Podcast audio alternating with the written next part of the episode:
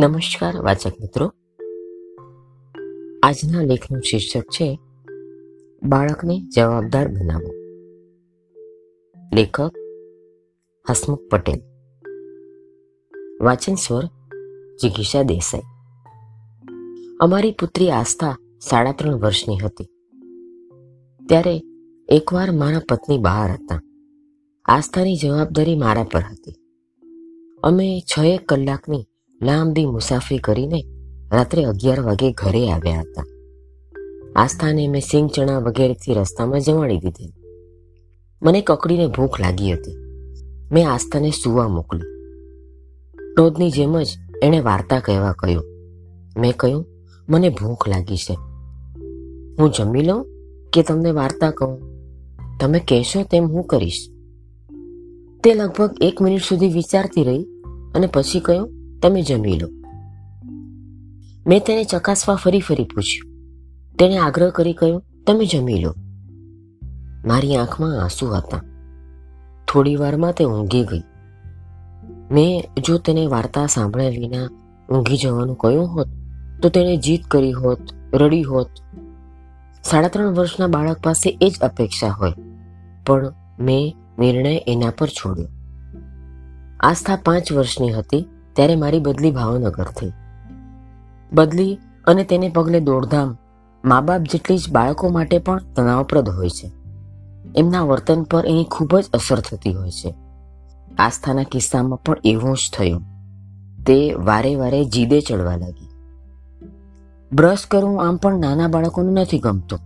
પણ હમણાં હમણાં તેના વિરોધનો સામનો કરવો ખૂબ જ મુશ્કેલ હતો. એક રાત્રે મારી પત્નીની ધીરજનો અંત આવ્યો. એમણે કહ્યું, હવે હું થાકી ગઈ છું. તમે સંભાળો. સુવાનો સમય હતો. મેં આસ્થાને પથારીમાં લીધી. તે રડતી હતી. મેં કહ્યું, તમને બ્રશ કરવું ગમતું નથી ને? મને પણ બ્રશ કરવું ગમતું નથી. પણ હું બ્રશ એટલા માટે કરું છું કે મારા દાંત ખરાબ ન થઈ જાય. તમારે પણ બ્રશ ન કરવું હોય તો કંઈ વાંધો નહીં.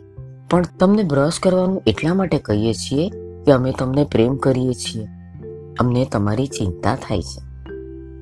આ શબ્દોએ ચમત્કારની જેમ કામ કર્યું. રાત્રે સાડા અગિયાર વાગે ઊંઘમાં આવેલું બાળક પથારીમાંથી બાથરૂમમાં ગયું અને કહ્યું, પપ્પા, બ્રશ કરાવો.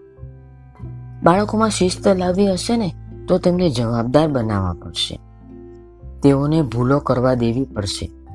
ભૂલોના પરિણામો ભોગવવા દેવા પડશે. અને એમાંથી એ શીખવા દેવું પડશે. બાળકને સવારે વહેલું ઉઠાડી તૈયાર કરી હાથમાં દફતર આપી નિશાળે મોકલવાની, સમયસર ટ્યુશને મોકલવાની, રાત્રે વાંચવા માટે ઉઠાડવાની અને જાગ્યા પછી ઊંઘી ન જાય તે માટે સાથે જાગતા રહેવાની જવાબદારી મા બાપ ખાસ કરીને મા બજાવતી હોય છે. તો પછી બાળક પોતાના પગ ઉપર ઊભું રહેતા ક્યારે શીખશે? આવા વાતાવરણમાં બાળકોનો અભિગમ એવો જ રહેશે કે જાણે મા બાપ માટે ભણતું ન હોય. ઘણીવાર ગુસ્સામાં મા બાપ કહેતા પણ હોય છે. જાણે બધું અમારા માટે કરતા ન હોય. પાછળ કોઈ દંડો લઈને ઊભું ન હોય. ત્યાં સુધી બાળક જાતે કંઈ કરતું નથી. પોતાની જવાબદારી ઉપાડતું નથી. જાણે બાળકને પોલીસિંગની આદત થઈ જાય છે. પોલીસિંગની ગેરહાજરીમાં બાળક પાંગણું આપણને શેરીએ શેરીએ પોલીસની જરૂરનું કારણ આપણા બાળ ઉછેરમાં તો નથી ટ્રાફિક સિગ્નલ પર પોલીસ હોય તો જ ઊભા રહેવાનું. માં હાજર હોય તો જ ભણવાનું. અને વર્ગમાં શિક્ષક હાજર હોય તો જ અવાજ નહીં કરવો. એમાં સામ્ય નથી જણાતો. બાળકના વિકાસ માટે એ જરૂરી છે કે તેને જવાબદાર બનાવીએ. નહીં તો તે જીવનમાં સતત પાંગણું જ બની રહેશે. અસ્તુ, આભાર.